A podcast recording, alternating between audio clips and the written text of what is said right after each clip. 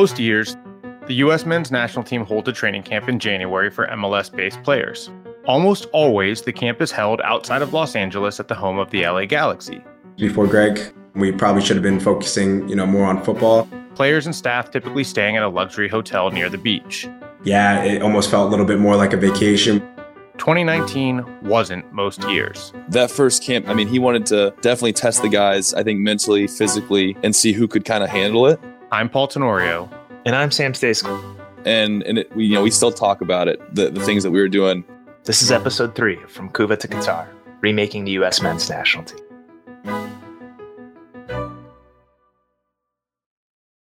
Following the disappointment in Cuba, the USMNT was going through an extremely strange 15 months. It was definitely a weird time because at that moment we had nothing, there's nothing to play. there's nothing to play for. Tyler Adams. Representing your country was amazing and it was really cool for me. Um, but we weren't playing for a World Cup. We weren't playing for, you know, we don't have the Euros. We don't have anything to, to really look forward to. The failure to qualify for the 2018 World Cup was followed by the team sitting in purgatory for more than a year. After Bruce Arena stepped down as manager, Dave Sarachan was appointed as caretaker head coach. Off the field, the search for a permanent head coach was proceeding slowly, far too slowly, in the opinion of many fans. Only a few coaches were reported to have been interviewed by U.S. Soccer for the job. Greg Berhalter, whose brother, Jay, held a powerful position at the Federation at the time, eventually emerged as the leading candidate, with Ernie Stewart, then the general manager of the USMNT, now the sporting director of the entire federation, hiring him as head coach in early December 2018. You know, when you start out playing soccer and then eventually becoming a coach, uh, you never dream that one day you're going to get the opportunity to lead your country. So I'm extremely proud and honored to have this position. Berhalter changed things up for his first camp as USMNT manager in January 2019. Gone were the fancy digs in LA, replaced by Spartan dorms at the Olympic Training Center in Chula Vista, just outside of San Diego. I sat with Berhalter that first week of January camp in a sparse office in Chula Vista, and he spoke about the challenge he was undertaking and the awkwardness of the transition. It was hard to foster the optimism um, when the direction isn't clear. And what I mean by that is, um, you know, I think having an interim coach is very difficult. I think it was very difficult for Dave. He did a great job. But if the direction's not there, the, the public don't have a sense of okay, where, where are we going? Where's the, where's the program headed? So you have the the failure, and then you have this a, a period of, of lack of direction and of leadership, and then it, puts people in a strange place. And our job is to restore the, the faith in the national team, and our job is to to get the most out of the players and, and give the public a reason to be excited because I can understand. I mean, I'm a fan also, and and I see. Um, I can certainly understand the point of view of a fan who says, "Man, we, you know, this is, you know, we're on a bad run with this group, with, with the with the men's national team, and, and our job is to restore that faith." Berhalter set out to set a competitive tone right from the start of that first camp, which center back Walker Zimmerman, who's become an important member of the team heading into this World Cup, participated in. That first camp, it was honestly a breath of fresh air, knowing that we finally did have a, a head coach. We had a direction that we were going to go in, and I think that camp in particular. I mean, everyone is competing all out because you're trying to impress the new coach. There's no ties to the past. It's all about, okay, can you fit into what he wants to do? Can you impress him in this, you know, three or four weeks of camp? And it was a hard camp. I mean, he wanted to definitely test the guys, I think mentally, physically, and see who could kind of handle it. And, and it, we, you know, we still talk about it, the, the things that we were doing there within the, the two days, two field sessions a day. And some of the things that he had us doing out there were, were pretty tough. So I think it was a great, great time for us as competitors to kind of weed out uh, guys who, who had what it, what it took, uh, have what it takes. I think he kind of found a few answers on that first camp. Berhalter may indeed have found some players in that camp that he would later feel confident leaning on in Zimmerman, center back Aaron Long, defender Reggie Cannon, and midfielder Christian Roldan. But for the most part, the player pool was in a transitory state. The generation of players that led the U.S. at the 2010 and 2014 World Cup and failed to qualify for the 2018 tournament was mostly out. Players like Clint Dempsey, Tim Howard, DaMarcus Beasley, and Geoff Cameron were all pretty much done internationally in the wake of Cuba. There weren't many good options when it came to players in their prime. The generation born from 1990 to 98 was mostly disappointing, but the players who looked set to play significant roles at this World Cup had mostly not yet emerged. They were either too young or not yet advanced enough in their careers. Some of them were still playing for the youth teams in their professional setups. As such, Greg Berhalter's initial rosters were a weird mishmash of players. Aging veterans like Michael Bradley, youngsters like Pulisic and Weston McKennie, and a bunch of guys in between who were basically just filling seats until more talented prospects matured enough to join the full national team. There was a process of like what guys are valuable in, in this short term that can help help interpret or help translate what it means to be a U.S. men's national team player to some of our younger guys. I think that's really important. Their first real test was in the 2019 Gold Cup. It was kind of bleak. The team actually looked miserable in pre tournament friendly losses against Jamaica and Venezuela. I actually wrote a column at that time saying that it was the worst the player pool had looked in the modern history of the national team, at least in that particular moment. On the field, Berhalter was committed to playing the same possession heavy system that he had used with success in Columbus, but he didn't really have the players with the national team to pull it off. The US made a pretty unconvincing run to the final against Mexico using the style. It was kind of tough sledding the whole way there. Once they made it to the title game in Chicago, they switched to a more pragmatic approach, but they couldn't beat their arch rivals squandering some good chances and losing 1 0 against Mexico at Soldier Field. For Berhalter, the match was a lesson in maturity, or lack thereof. In the Gold Cup final, we learned that we weren't ready to win that tournament. We just, from a mental standpoint, we couldn't get over beating Mexico mentally, I think, because when you look at the game, we should have won the game but we weren't there. Like it was, we weren't able to finish the, the really clear chances that we had. Um, you know, we gave up a um, a goal. We ended up losing one nothing. So think it was good for the group to just for us to see, okay, this is where we're at right now.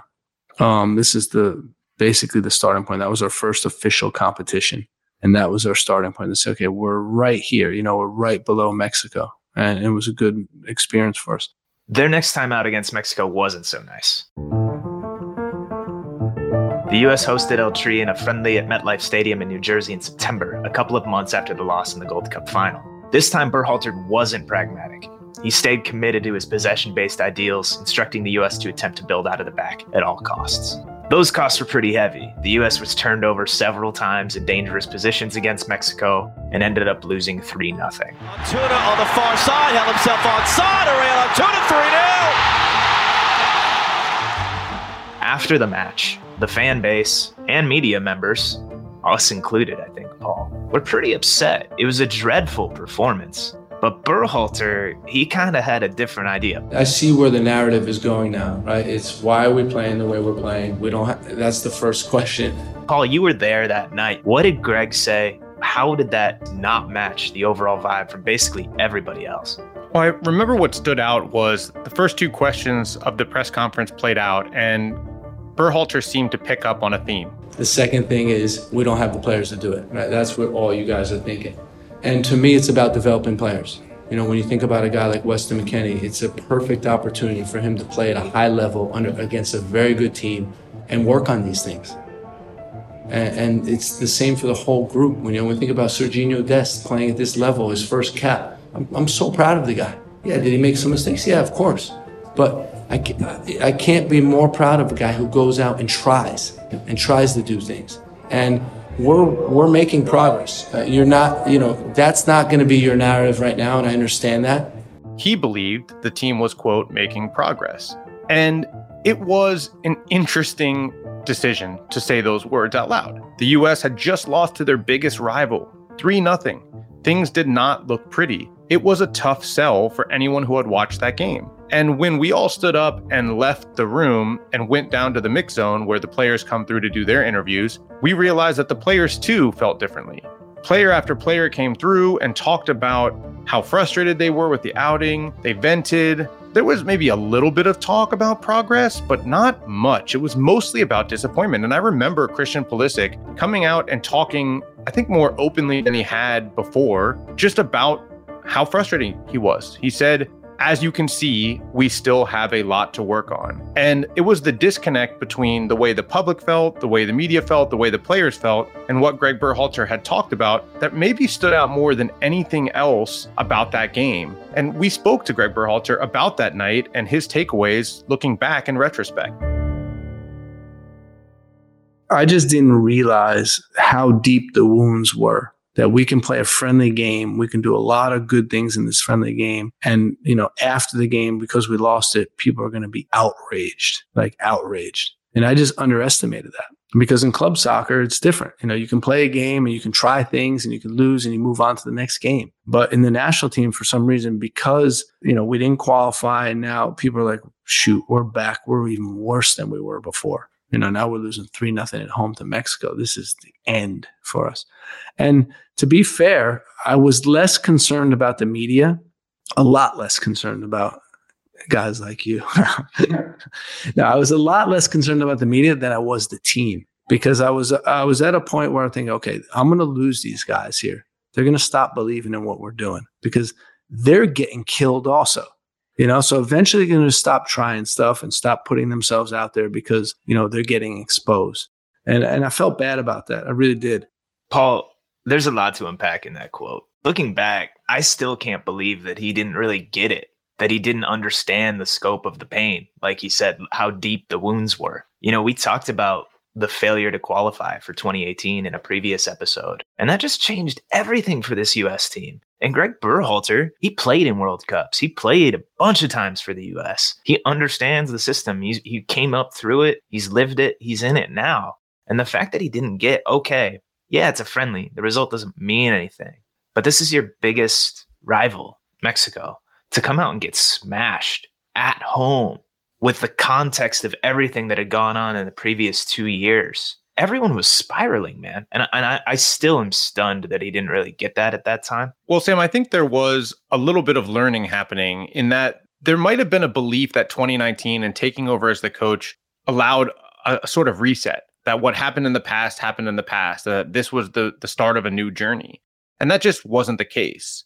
You could not let go of 2017 in Cuba until you qualified for the World Cup. And we saw that play out over these next four and a half years. And I think this game was the first real moment that Greg Berhalter understood truly that there pretty much wasn't going to be anything he could do to move on from what happened in Trinidad until they got to Qatar. And that certainly bad results were going to feel even worse, let alone that good results weren't going to be enough. I think that was an important moment for Greg Berhalter because it changed the way he thought about this national team, not really about how they played, but about how he needed to approach the job. And and he actually got a really important lesson in the ensuing months that would kind of combine that idea of his approach changing, coordinate that with how the team played on the field as well. Yeah, and that was a tough lesson because as bad as everything was in that night against Mexico in New Jersey, it got worse a month later. And looking back, we can say that was kind of bottom for this team. The US traveled up to Canada for a Nations League group stage match in Toronto. Once more, they got thoroughly embarrassed. They lost 2 0 to fall to Canada for the first time in decades. The US once more made mistakes out of the back. Christian Pulisic came off in what I would describe as an emotional huff early in the second half. And Canada absolutely outcompeted the Americans in basically every single facet of that game. I was there at BMO Fields in Toronto for that one. And it was just stark. Canada wanted it so badly, and the US didn't really seem like they were ever in the match. Canada was kicking the hell out of us. I remember that we, you know, we had were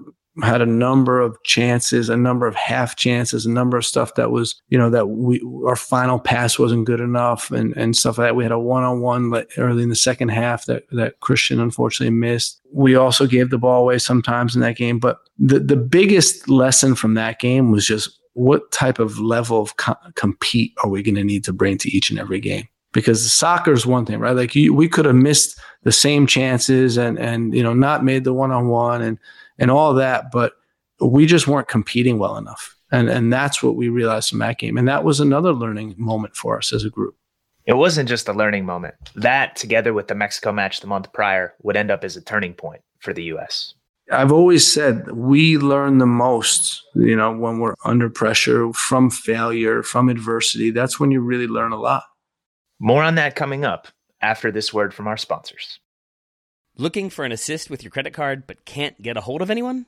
Luckily, with 24 7 US based live customer service from Discover, everyone has the option to talk to a real person anytime, day or night. Yep, you heard it right. You can talk to a real human in customer service anytime. Sounds like a real game changer, if you ask me. Make the right call and get the service you deserve with Discover. Limitations apply. See terms at discover.com slash credit card. This episode is brought to you by Michelob Ultra, the official beer sponsor of the NBA. Want to get closer to the game than ever before? Michelob Ultra Courtside is giving fans the chance to win exclusive NBA prizes and experiences like official gear, courtside seats to an NBA game, and more. Head over to michelobultra.com slash courtside to learn more. The 3 0 loss against Mexico didn't come in an official competition, but the defeat in Canada had real meaning for the U.S. It put them behind the eight ball in the CONCACAF Nations League. One month after the defeat in Toronto, the U.S. welcomed Canada to Orlando for a return matchup. The Americans had to win in order to have a chance to qualify for the Nations League Final Four. I was down in Florida for that game. Ahead of the match, the narrative focused a lot on intensity. Berhalter isn't a very outwardly emotional guy. That's changed a little bit in the ensuing years as he's shown a little bit more personality on the sideline. But at that point in his USMNT tenure, he had sort of a professorial vibe. John Herdman, Canada's head coach, was the complete opposite. I remember his pregame press conference in Orlando and thinking that I wanted to run through a wall for that guy. Berhalter, in contrast, was way more measured. Because of that difference, I remember wondering before the game if the US would once again fail to come out with the proper intensity in this must win matchup. The Americans put those concerns to rest almost immediately, though. They scored in the second minute, took a 3 0 lead into halftime, and registered a 4 1 win that ultimately helped them qualify for the Nations League Final Four. Zardes scores again. That'll settle it. And revenge is served cold by Greg Berhalter's side. The U.S. always has has these games where you just like it's like I call it uber intensity. You come out with like this amazing type of intensity and you just blow the team out of the water. That was like one of those games. Now, Sam, the level of intensity wasn't the only thing that changed in that game. After nearly a year of trying to play a possession heavy style and build out of the back, Berhalter switched his tactics in that match. The US pressed higher and harder, played more vertically and direct, and by and large looked far more comfortable than they had for most of 2019. It was a change that many of us thought was going to happen eventually just based on the personnel of this team and the players that were emerging as important and key members of the USMNT honestly, it was a better understanding of our player pool and who we have and what the strengths are of this group. For Zimmerman and others in that game, that win marked some much needed recognition from Berhalter about what system of play best fit the pool as it emerged. And I think that's where we started to look at us maybe pressing higher up the field, being able to get in behind their back line more with runs in behind and the verticality and all those things. I think we realized like we have such an athletic and fast and energetic team that we can actually do a lot of damage pressing higher up the field, getting guys in behind rather than maybe doing as much building out and systematic play through the middle of the field. After spending the end of 2017 and all of 2018 in purgatory, and then most of 2019 trying to find themselves, the US finally looked like it had something to build on. Then 2020 rolled around, and we all know what happened next. The pandemic basically washed out the entire year for sports and for the USMNT as well. The team only played four games, only two involved the European based stars. It was a lost year at a time when new players were only just beginning to emerge. The next real test wouldn't come for the US until June of 2021, just a few months before the beginning of World Cup qualifying. The Americans headed to Denver to contest the Nations League Final Four. They slogged through a clogged up performance against Honduras in the semifinal, advancing thanks to a late goal from substitute Jordan Pefok. The final against Mexico, in stark contrast, was wide open. The U.S. went down early, but clawed back twice to tie the game up 2 to 2 and force extra time, where Pulisic converted a penalty kick to give the Americans a dramatic 3 2 victory. Pulisic! Buries it in the upper 90! The team that wasn't mentally ready to win the 2019 Gold Cup final had matured to the point where it could not only survive a tense title match against Mexico, but actually thrive in adverse conditions. Paul, neither of us were actually at that game. This was the one match I think in this whole cycle, the most important one that that we missed. But I think it was pretty instructive and pretty formative for the development of this team. There's no doubt. I think that game against Mexico was critical in a few ways. First of all, it showed that this team was capable of winning a trophy, which was an important mental step for a young group, many of whom hadn't been involved in tournaments where the US had won. But I think the intensity of the game, the back and forth nature, it was just a really fun and entertaining match. And throughout it, the US was able to throw these counter punches at Mexico. And it really felt, even in a game that was so back and forth, that the US was very much the better team, or at least was right there with Mexico. And it was a moment of positivity that hadn't existed around this US team for some time. It was something new. It was a stressful, stressful game. They went down very early. Zach Steffen, the goalkeeper, had to come out injured. His backup at the time, Ethan Horvath, ended up saving a penalty in extra time of that game. There were all these dramatic twists and turns, and the US stayed pretty level throughout, relied on some of their biggest players. Pulisic, McKennie was big in that match. He scored a goal as well and ultimately got that victory. And I think that was such a it was such a feel good launching point, and that really only continued that summer in the Gold Cup, which began a month later. Berhalter called up a B team, but they fought their way to the final, where again they met Mexico. It was more of a first choice Mexico squad. Tata Martino, their manager, he called in a lot of their A team players, and the U.S. survived. They shut them down pretty well, kept a zero in the final, and eventually got a goal off of a set piece in extra time to win 1 0 in Las Vegas. That team wasn't very glamorous for the Americans, but a few players who will play huge roles in Qatar for the U.S., including goalkeeper Matt Turner, the likely starter, emerged over the course of that competition as legitimate options for the top version of the national team.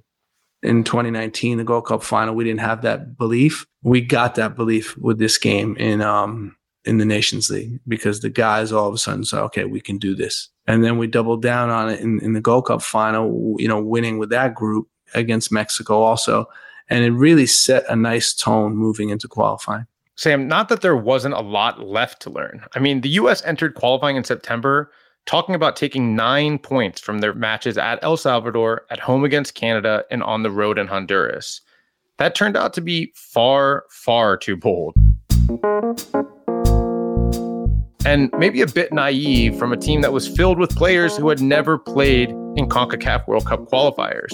The trip to El Salvador for the opener was a wake up call to the realities of playing on the road in Central America. There was an enormous crowd at the Estadio Cuscatlan, and it threw the U.S. off their game in a ragged, scoreless draw in San Salvador. I've always said we learn the most, you know, when we're under under pressure, when we're, you know, from failure, from adversity. That's when you really learn a lot we I think we learned that we were overconfident. I think we the players learned the the nature of these games, how competitive these games are. That you just because it's El Salvador, who's you know 65th in the world or 75th in the world, when you go down there and play, it's a nightmare. It's tough. I wasn't there. I was stuck in a hotel room in Nashville due to a close contact of COVID. But you got on the plane, you were in El Salvador, and I think it was your favorite night of qualifying despite the result. Yeah, I mean, in terms of the atmosphere, it was unmatched. So, to give a little bit of background, El Salvador hadn't been in the final round of qualifying in about 10 years. So, this is the biggest game they were playing in 10 years. It was supposed to be a limited capacity crowd. Everyone had to be vaccinated in order to get in. I remember the lines to the stadium being super long, wrapping around the fence. And you go in, and we, we were taking a bus, the media members from our hotel, to Estadio Cuscatlan, which is kind of this hulking thing. It's tucked between like some of these mountains in a valley, right in the middle of the city. Pull through the bus into the stadium grounds. You're essentially like in a concourse almost on the bus. And the whole bus is just surrounded by El Salvador fans who were there no joke, like seven hours before a kickoff. It was remarkable. And they're sort of thinking, oh, this is the US team bus. And so they're surrounding it and they're pounding on it, and everything was good natured. But you go in there and it's like, wow, this is something different. I remember the smells from the street food that people were cooking up carne asada, pupusas. It was incredible. And you get into the stadium and it was entirely full. Remember, it was supposed to be limited capacity. It was entirely full two hours before the game kicked off.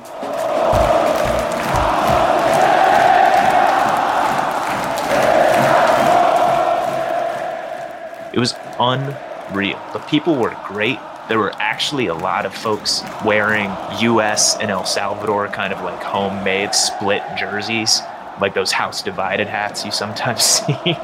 a lot of people had come down from the States for the game to kind of cheer for both teams almost. It was an incredible atmosphere, and you could tell from the moment those US players walked onto the field, they knew that this was something A, amazing, and B, that they were not ready for. It's probably my favorite atmosphere for qualifying throughout the entire time. Walker Zimmerman talked a little bit about that. I remember leading into the games like oh like because of covid it's like 50 60% capacity like it's not going to be a full stadium and i will never forget walking out up those stairs to go out on the field for warm-ups and normally like i'm pretty locked in i don't really like it's kind of like white noise in the in the stands for me and it was so loud and so passionate that i started laughing i started like that was my gut reaction was like oh my, i was like oh my gosh this is actually like this is actually pretty cool and i remember the national anthem Paul, from that game 50,000 El Salvadorans singing with such pride. It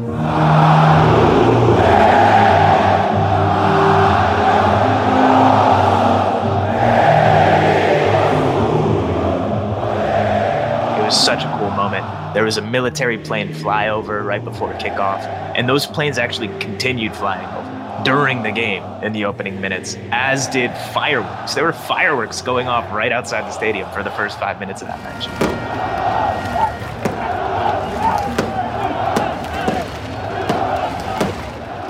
It was unbelievable. Tyler Adams, who was the main guy talking about nine points before that window began, he talked about it too. It was their 12th man um, in that moment. Every single foul that they committed or every single good pass that they played, good touch that they took, the crowd would just erupt as if they had just qualified for, for the World Cup. And you could see how passionate they were about that.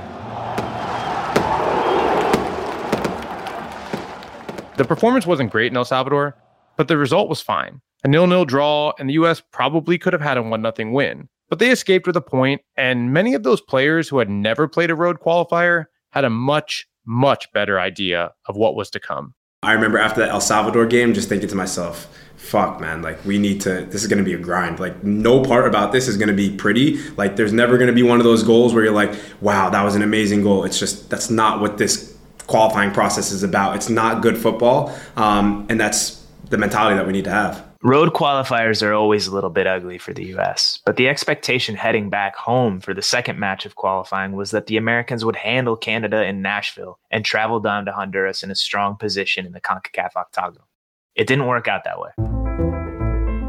We all got a surprise shortly before the Canada game when U.S. Soccer announced that Weston McKennie had been suspended due to a violation of COVID protocols. It was a shocker. McKennie would later be suspended for the final match of the window in Honduras for the infraction. Sam, I remember just how surprising that moment was. We go to the stadium the night before the game for the final training session, and I have a picture on my phone of Greg Berhalter and Weston McKennie on the field talking to each other. And usually for us, that's a good indication sometimes of who's going to start the game, who Greg Berhalter kind of makes rounds and talks to. It gives a good idea of how late in the process that decision was made to suspend Weston McKennie. it certainly changed the feeling, the vibe around that game against Canada. And the fallout was made worse by the U.S. men's national team performance. Canada sat pretty deep, invited the Americans forward, daring them to break them down with the ball, and the U.S. couldn't do it.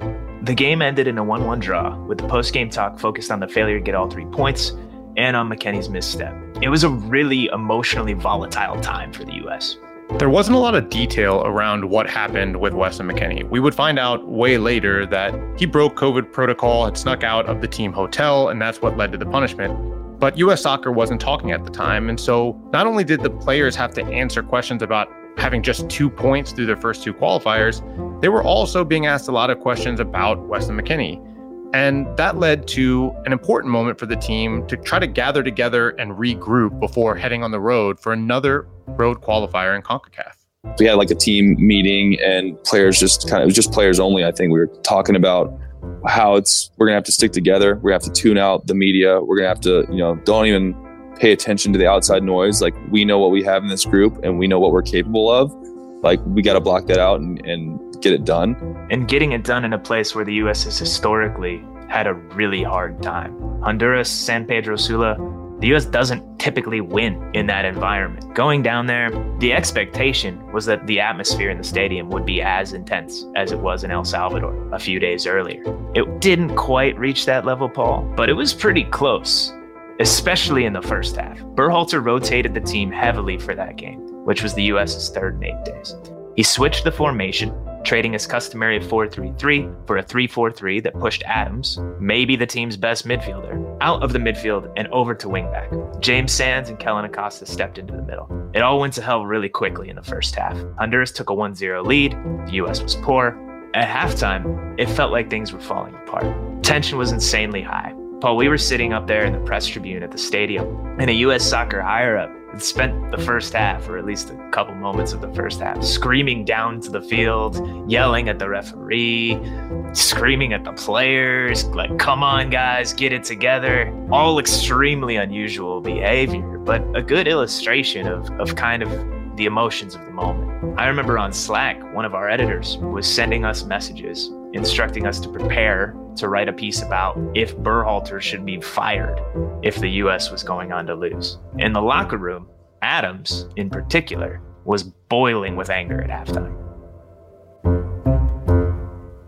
Yeah, first half I was just fuming because I felt like I couldn't have an impact on the game. I was playing obviously right back and I, I already wasn't too happy about that. And I remember coming in at halftime and people were trying to talk to me, say stuff to me, and I just didn't say a word the whole halftime. I just wanted everyone to realize, like, in this moment, how mad I was because, like, I was just no doubt in my mind, one, that we were going to win the game. I wasn't worried about that, but I just wanted people to realize, like, this is a fucking wake up call. We're lucky that it's, we have another 45 minutes to play because, you know, normally you come in after the game and you're, or you're losing or you lost against Honduras and you think, ah, oh, well, we have nine more games left to play in qualifying, whatever. I just wanted people to realize that this this could easily determine how qualifying turns out to be.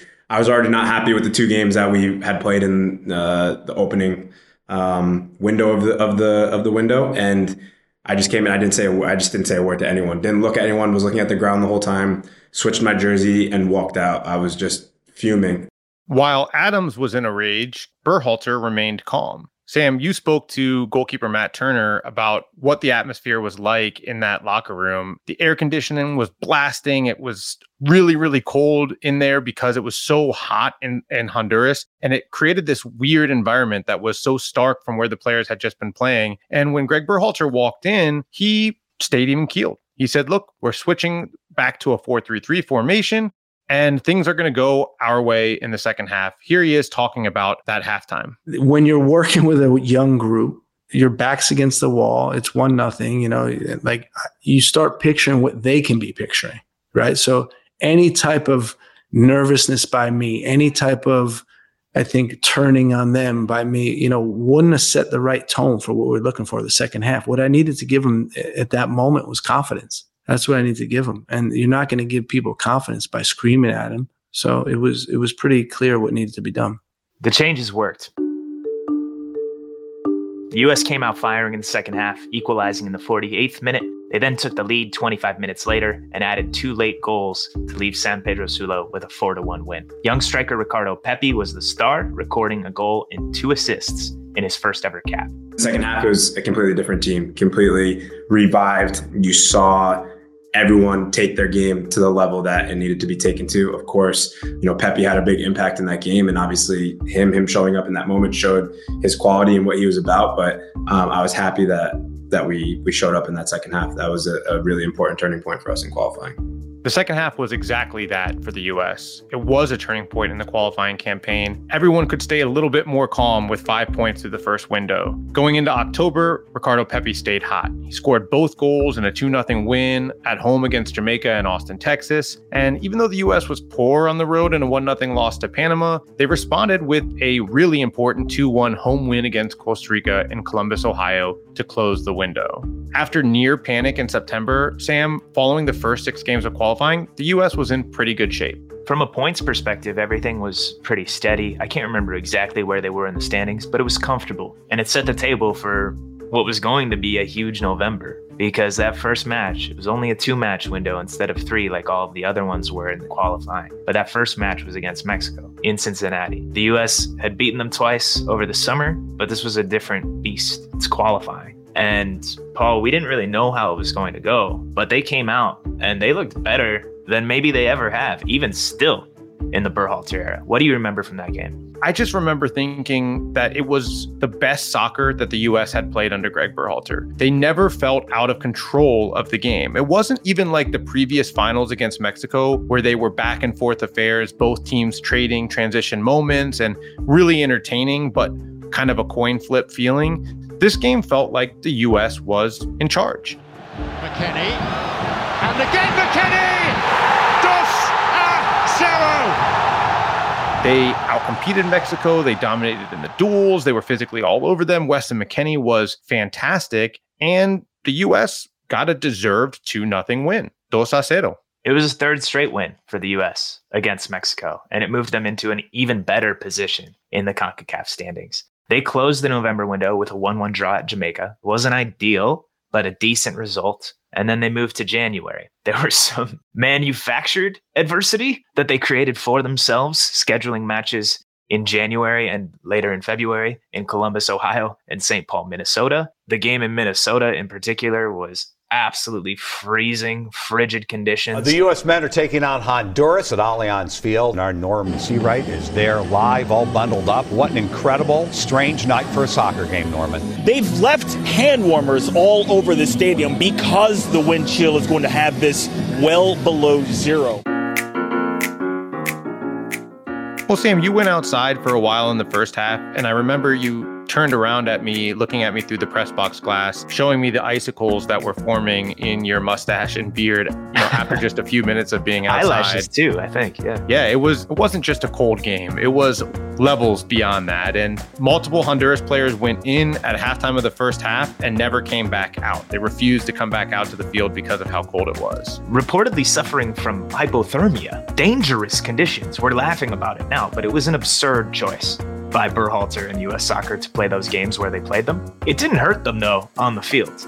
They won 1 0 against El Salvador in the first match of the window in Columbus. They then went up to Canada, another cold game, lost 2 0, and Canada really controlled that match, and the U.S. was not in it, hardly at all, but came back and dominated against a Honduras team that was basically out of the race already. They didn't want to be there in those conditions, and why would they? But again, put together a six point window, won both of their games at home, and headed into the final window of qualifying in a solid place to book a trip to Qatar.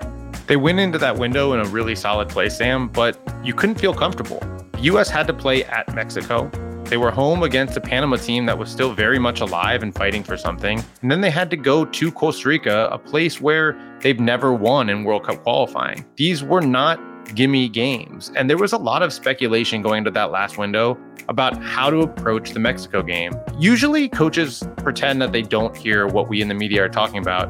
Greg Berhalter addressed that pretty directly in the lead up to that game, saying that he saw those comments and that the staff had discussed them. What was the best way to approach that Mexico game? And it just showed that there was still a lot up in the air going into that window. The U.S. was in a solid place in the standings, but they weren't qualified yet. And if we had learned anything from four years before, it's that you couldn't count on things going right for you, no matter where you were playing or who you were playing against. Yeah, you had to take care of business yourself. And to that point, Berhalter used the first choice lineup in that match at Estadio Azteca to start that window.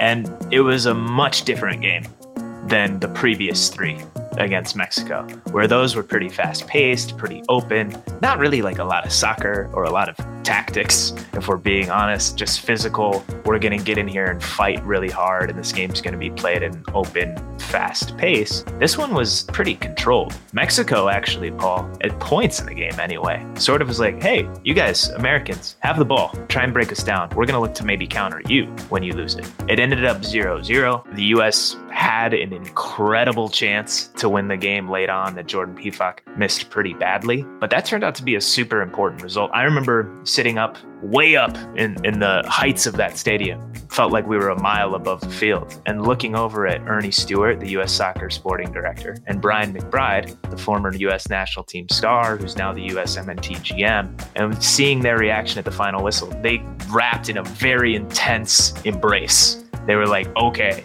the job isn't done yet, but this was a massive hurdle we just cleared. Yeah, what it meant was that the U.S. was still in control of their destiny, and that if they took care of business at home against Panama, they were in a pretty solid place to qualify for the World Cup. And it's funny because it felt very similar to four years before. Here I was getting on a plane, going to Orlando, to watch the US play against Panama in the penultimate qualifier of a World Cup window with an opportunity to all but wrap up a berth in the World Cup. And just like that night, four years prior, four and a half years prior, the US demolished Panama. It was a 5 1 win. It was Christian Pulisic's best game for the U.S. in some time. He scored a hat trick. The crowd was into it again. And afterwards, the celebrations were on. In fact, the U.S. accidentally unveiled a, a, banner saying that they had qualified for Qatar because if results had gone a certain way, they would have. They had to quickly re roll that back up and, and put out a thank you to the fans. But we left Central Florida that night or the next day to go to Costa Rica, knowing that the U.S. was essentially in. Even a loss in Costa Rica would qualify them for the World Cup. And after this long, long journey had, had, had passed, it was the first time that I think everyone around this team could kind of take a deep breath and understand that, yeah, you're probably going back to the World Cup. We were never fully safe till the you know the last window, obviously with points and clenching in that scenario. But I think you know it was important for us to to do well in the February games, the the cold one against Honduras was an important game for us to make sure we won that convincingly, and then to come back and have that win against Panama in such a, a good fashion. That was literally the first time we could probably like relax. It was tighter than we all probably thought going into it, but at the same time, it built a lot of character that we needed and we will need to to rely on as we head into to the World Cup.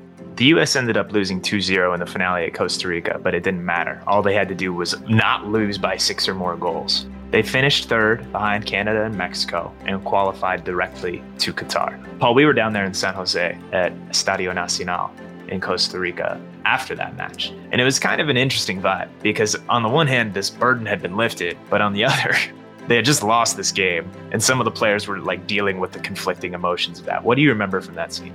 Well, I remember saying to you, hey, let's make sure we keep our eyes on Christian Pulisic when the final whistle sounds, because we wanted to write how different that night looked and his reaction looked from that famous photo in Trinidad where he's covering his face and crying into his jersey. Except for the final whistle sounded and Christian Pulisic slowly walked onto the field with a towel covering his head, very sadly. You know, he was upset that they lost 2 nothing.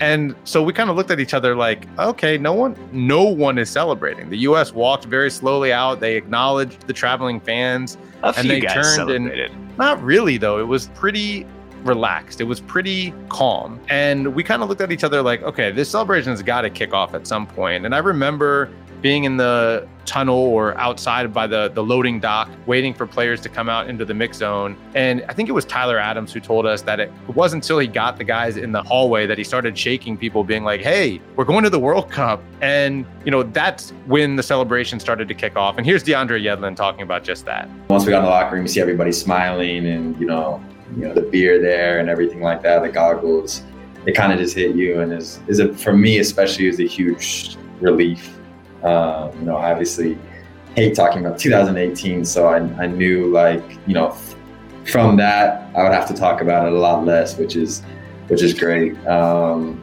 and then obviously just for for the fans, for for the federation, you know, to be able to you know there, there's hope again.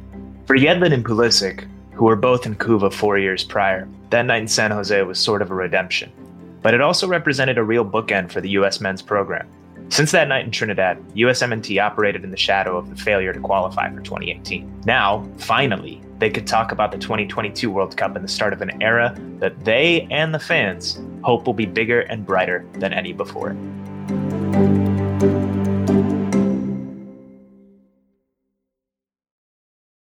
Coming up on the next episode of From Couva to Qatar, we'll examine just how important this era of U.S. soccer can be by trying to answer a question that we're likely to hear often during the World Cup. Is this a golden generation of the U.S. men's national team? As of right now, yeah, I think this is this is the golden generation, and it's and it's looking really bright for the future.